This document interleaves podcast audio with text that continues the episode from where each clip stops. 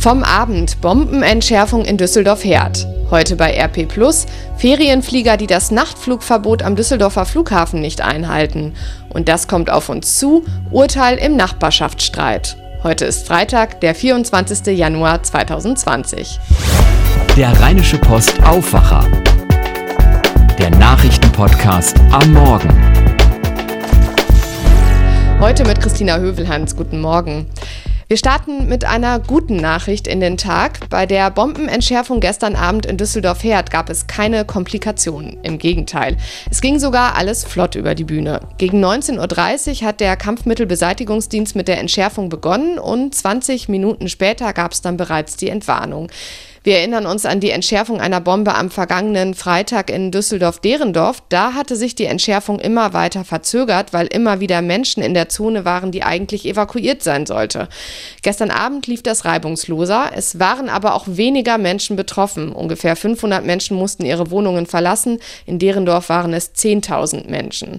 Gestern Abend in Herd waren der Straßenverkehr und Busse und Bahnen eingeschränkt und am Flughafen gab es für eine Viertelstunde keine Landungen. Wir kommen zum Krefelder Zoo. Dort werden auch in Zukunft Affen zu sehen sein. Es soll ein Artenschutzzentrum Affenpark gebaut werden. Dafür hat sich der Aufsichtsrat des Zoos entschieden. Bis es soweit ist, wird es aber noch ein paar Jahre dauern, denn der Zoo muss jetzt von Grund auf neu planen. Wir machen weiter und werden die große Tradition der Menschenaffen im Krefelder Zoo weiterführen und zwar schöner, moderner und artgerechter als jemals zuvor. Das hat Oberbürgermeister Frank Mayer gesagt. Startkapital für das neue Projekt ist auch schon eingetrudelt. Viele haben gespendet, nachdem das Affenhaus in der Silvesternacht ja abgebrannt ist und fast alle Tiere dabei ums Leben kamen. Wie viel gespendet wurde, erfahren wir heute Nachmittag. Ab 16 Uhr gibt es eine Solidaritätsveranstaltung unter dem Motto Unser Zoo, unsere Verantwortung vor dem Rathaus in Krefeld. Reden werden unter anderem der Zoodirektor Wolfgang Dresen und sein Kölner Kollege Theo Pagel, der ist auch Vorsitzender des Weltverbandes für Zoos und Aquarien. Und wir blicken auf die aktuelle Lage zum Coronavirus. Die Lungenkrankheit breitet sich in China immer weiter aus. Inzwischen weiß man von 830 Menschen, die infiziert sind. Und auch die Zahl der Toten ist gestiegen. 26 Menschen sind ums Leben gekommen. Die meisten Infektionen gab es bislang in der Millionenmetropole Wuhan. Die ist ja quasi abgeriegelt, unter Quarantäne gestellt worden. Inzwischen haben auch sieben weitere Städte in der Nähe Maßnahmen ergriffen. Zum Beispiel wurde der Nahverkehr dort eingestellt. Das Coronavirus wurde auch in einzelnen Fällen in anderen Ländern festgestellt. Südkorea und Japan haben zwei neue Fälle gemeldet. Beide Männer sind vorher in China gewesen. Für die Weltgesundheitsorganisation ist das alles noch kein Grund, eine internationale Notlage auszurufen, weil in China Maßnahmen ergriffen wurden und es eben nur wenige Fälle im Ausland gibt. Und auch Bundesgesundheitsminister Jens Spahn mahnt zur Besonnenheit. Er sagte gestern in den ARD-Tagesthemen, dass es einen täglichen Austausch mit den Experten gibt und dass die chinesische Regierung transparent mit der Krankheit umgehe, anders als bei der SARS-Epidemie vor 17 Jahren. Und das lest ihr heute in der gedruckten Rheinischen Post und bei RP+. Eine Recherche zu unpünktlichen Ferienfliegern. Wenn der Urlaub zu Ende ist, dann wollen wir ja meistens nur noch unkompliziert und zügig nach Hause kommen. Mit den Urlaubsfliegern, die auf dem Düsseldorfer Flughafen landen, klappt das aber nicht immer. Das zeigt eine Statistik der Initiative Bürger gegen Fluglärm. Die Initiative setzt sich dafür ein, dass das Nachtflugverbot eingehalten wird. Das heißt, keine Starts nach 22 Uhr und keine Landungen nach 23 Uhr. Die Zahl der späten Flüge ist im vergangenen Jahr zwar zurückgegangen, aber gerade die Urlaubsflieger bleiben ein Problem. Zum Beispiel Laudamotion.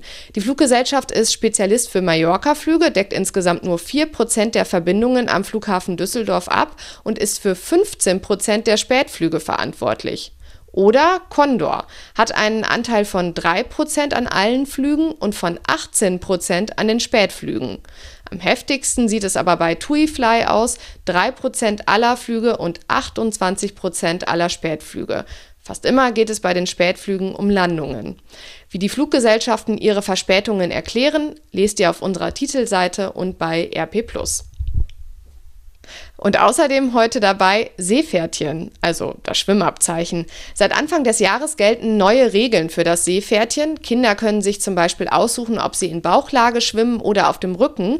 Gerd Lohmann ist Schwimmlehrer, er gibt Kurse in Mönchengladbach und Meerbusch und er hält nichts davon. Das sei, als würde man in der Fahrschule mit einem Automatikauto lernen und zu Hause mit Gangschaltung fahren. Viel problematischer findet Lohmann aber, dass es immer weniger Möglichkeiten gibt, Schwimmen überhaupt zu lernen, weil Bäder geschlossen werden zum Beispiel. Auch die Deutsche Lebensrettungsgesellschaft schlägt da Alarm.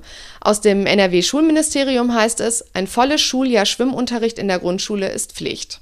Selbst wer das Seepferdchen hat, ist aber noch kein sicherer Schwimmer, das sagt Schwimmlehrer Lohmann. Die DLRG hat reagiert. Es gibt keine Unterscheidung mehr zwischen dem deutschen Jugendschwimmabzeichen und dem deutschen Schwimmabzeichen. Kinder und Jugendliche müssen jetzt bei der Prüfung genauso viel leisten wie Erwachsene. Und das wird heute wichtig. Der Plan für den Kohleausstieg steht. Spätestens 2038 wird in Deutschland keine Braunkohle mehr abgebaut und kein Kohlekraftwerk mehr am Netz sein. Und der Hambacher Forst, der bleibt auch. Damit könnte jetzt Ruhe im Karton sein, aber nichts da. Denn dass trotzdem noch das Steinkohlekraftwerk Datteln 4 ans Netz gehen soll, das bringt viele auf die Palme. Und deshalb wird heute Mittag in Datteln demonstriert. Unter anderem hat Fridays for Future zu der Demo aufgerufen. Im Raum Aachen gibt es Streit unter Nachbarn. Es geht um Garagen, die nicht vorne an der Straße sind, sondern im hinteren Teil der Grundstücke. Um dorthin zu kommen, müssen die Eigentümer über angrenzende Grundstücke fahren. Und das wird seit Jahrzehnten so gemacht. Jetzt aber hat der Nachbar gesagt, Schluss damit und das Wegerecht aufgekündigt. Im Grundbuch war es auch gar nicht eingetragen. Das Oberlandesgericht Köln hat entschieden, die Zufahrt muss offen bleiben, Gewohnheitsrecht. Der Nachbar hat sich dagegen gewehrt und heute Vormittag entscheidet der Bundesgerichtshof in dem Fall. Meine Oma fährt im Hühnerstall Motorrad. Meine Oma ist eine ganz patente Frau. So heißt es ja seit Jahrzehnten in einem alten Kinderlied. Der WDR hat das satirisch umgedichtet und es war dann von einer Umweltsau die Rede. Und darauf folgte ein Shitstorm. Intendant Tom Buro entschuldigte sich und dann ging die Debatte erst richtig los. Buro wurde vorgeworfen, vor rechten Aktivisten einzuknicken, die den Shitstorm im Internet ja künstlich erzeugt hätten. Buro wiederum sagte, es seien auch ansonsten wohlmeinende Hörer ernsthaft empört gewesen. Heute beschäftigt sich der WDR Rundfunkrat mit dem Thema. Buro soll dem Aufsichtsgremium berichten. Angela Merkel hat heute einen Termin in Istanbul. Sie ist beim türkischen Präsidenten Erdogan zu Gast. Und da hat sie einige heikle Themen im Gepäck. Zum Beispiel die Kriege in Syrien und in Libyen und das Flüchtlingsabkommen zwischen der EU und der Türkei.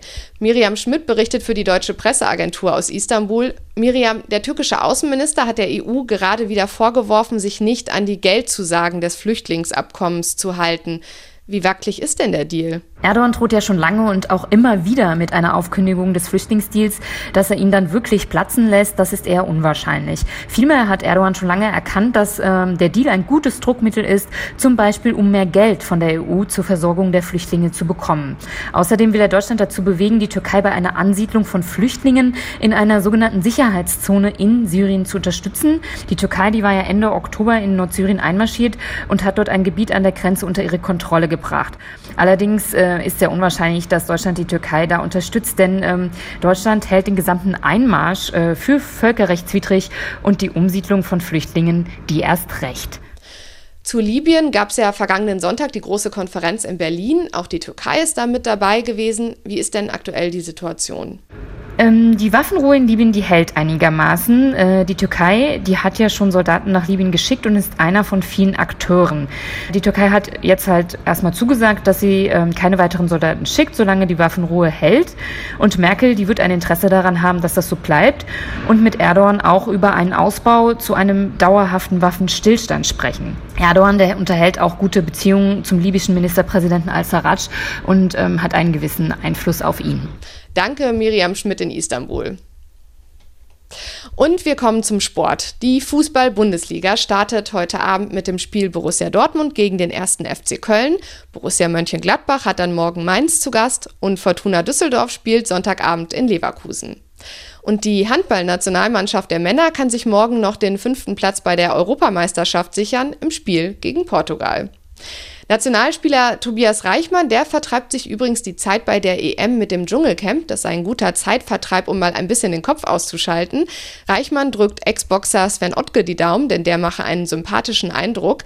Morgen ist übrigens das Finale. Fünf Kandidaten können noch Dschungelkönig oder Königin werden. Badewanne oder Bombe? Das ist am Wochenende die Frage in Köln. Bauarbeiter sind an einer Klinik auf Metall unter der Erde gestoßen. Am Sonntag werden Fachleute am Fundort graben und schauen, ob dort eine Bombe liegt, denn noch ist nicht klar, ob es nicht vielleicht auch eine Badewanne ist. Das sagte ein Sprecher des Ordnungsamtes. Sollte es um eine Bombe gehen und eine Entschärfung nötig sein, dann hätte das Auswirkungen. Wie immer müssten Menschen ihre Wohnung verlassen und außerdem müsste die LVR-Klinik Köln-Mehrheim evakuiert werden und auf der A3, da würde der Abschnitt zwischen dem Kreuz Heumer und dem Kreuz Köln-Ost voll gesperrt werden. Losgehen würde es um etwa 11 Uhr, aber wie gesagt, nur dann, wenn eine Bombe auch gefunden wird. Und so wird das Wetter in NRW. Heute ist es meistens bedeckt, heute früh gibt es auch oft Nebel, das meldet der Deutsche Wetterdienst. Die Temperaturen liegen bei 0 bis 4 Grad. Morgen sieht es ähnlich aus, die Temperaturen steigen aber langsam ein bisschen, 3 bis 6 Grad. Und am Sonntag ist es bewölkt bei 6 bis 9 Grad. Das war der Rheinische Postaufwacher vom 24. Januar 2020. Ich bin Christina Hövelhans und ich wünsche euch einen guten Tag und ein feines Wochenende. Bis bald. Mehr bei uns im Netz www.rp-online.de